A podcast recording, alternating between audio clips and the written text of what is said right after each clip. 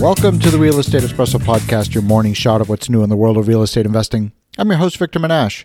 Today's show is a continuation on the topic of demographics. Yesterday, we talked about the reduction in mobility that's taken place over the past decade. The least mobile group of all are those above 65 years of age. They move less frequently than any other group, but eventually they move, usually because they have to.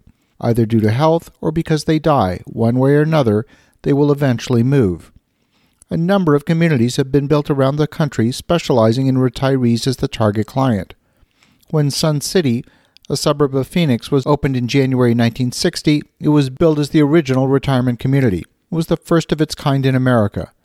On the weekend Sun City opened, cars were backed up for miles as some 100,000 visitors waited to look at the village built specifically for adults over the age of 50.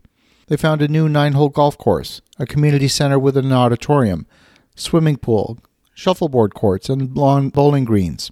There was an integrated shopping center, a grocery store, a motel, and a place where you could have a cup of coffee or something stronger if you wanted at the bar. The finest resort couldn't supply more, boasted the fictional resident of Sun City in a promotional video from the period. The concept was a huge hit. The developer sold about as many homes in the first year as he expected to sell in three. Six decades later, Sun City is home to 38,000 people. But the same demographics that built Sun City now pose an existential risk to the suburb as baby boomers age. More than a third of Sun City's homes are expected to turn over by 2027 as seniors die, move in with their children, or migrate to assisted living. Nearly two thirds of the homes will turn over by 2037. The big question looming in this neighborhood and dozens like it around the country is what happens to everything from home prices to the local economy when so many homes post for sale signs at the same time. The very same tidal wave of people expected to enter senior housing, whether it's independent living, assisted living, or skilled nursing, means that same wave of folks are exiting their homes. This second but related tidal wave of homes will be hitting the market on the same scale of the housing bubble in the mid 2000s. This time, it won't be driven by overbuilding, easy credit, or rational exuberance, but by the inevitable fact of life the passing of the baby boomer generation. It's estimated that one in eight owner occupied homes in the U.S., or roughly 9 million homes, are set to hit the market over the next decade as baby boomers start to die in larger numbers. This is up from roughly 7 million homes in the prior decade. By 2037, a quarter of U.S. households will have sold, roughly 21 million homes being vacated by seniors. That's more than twice the number of new properties built during the 10 year period that spanned the last housing bubble. Most of these excess homes will be concentrated in traditional retirement communities in Arizona and Florida, or parts of the Rust Belt that have been losing population for decades. A more modest infusion of new housing is expected in some of the coastal neighborhoods like New York and San Francisco, where younger folks still definitely want to live.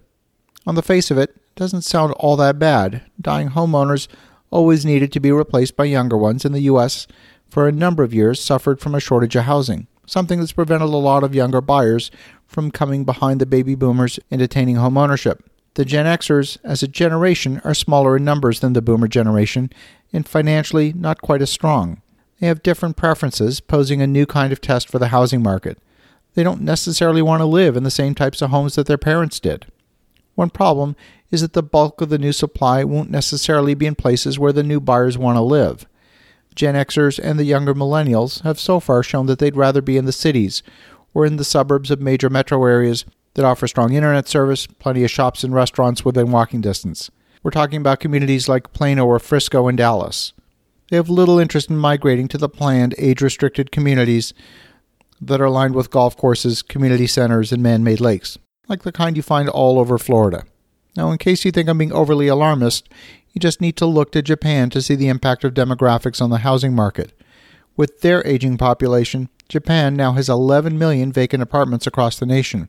This was in a place where real estate was once in such demand that people were signing multi generational loans in order to afford the property. As you make investments, you definitely want to look at demographics in your local market and fast forward a few years to make sure you're still going to be a good spot when the elderly exit the market. If you think about that, have an awesome rest of your day. Go make some great things happen. We'll talk to you again tomorrow.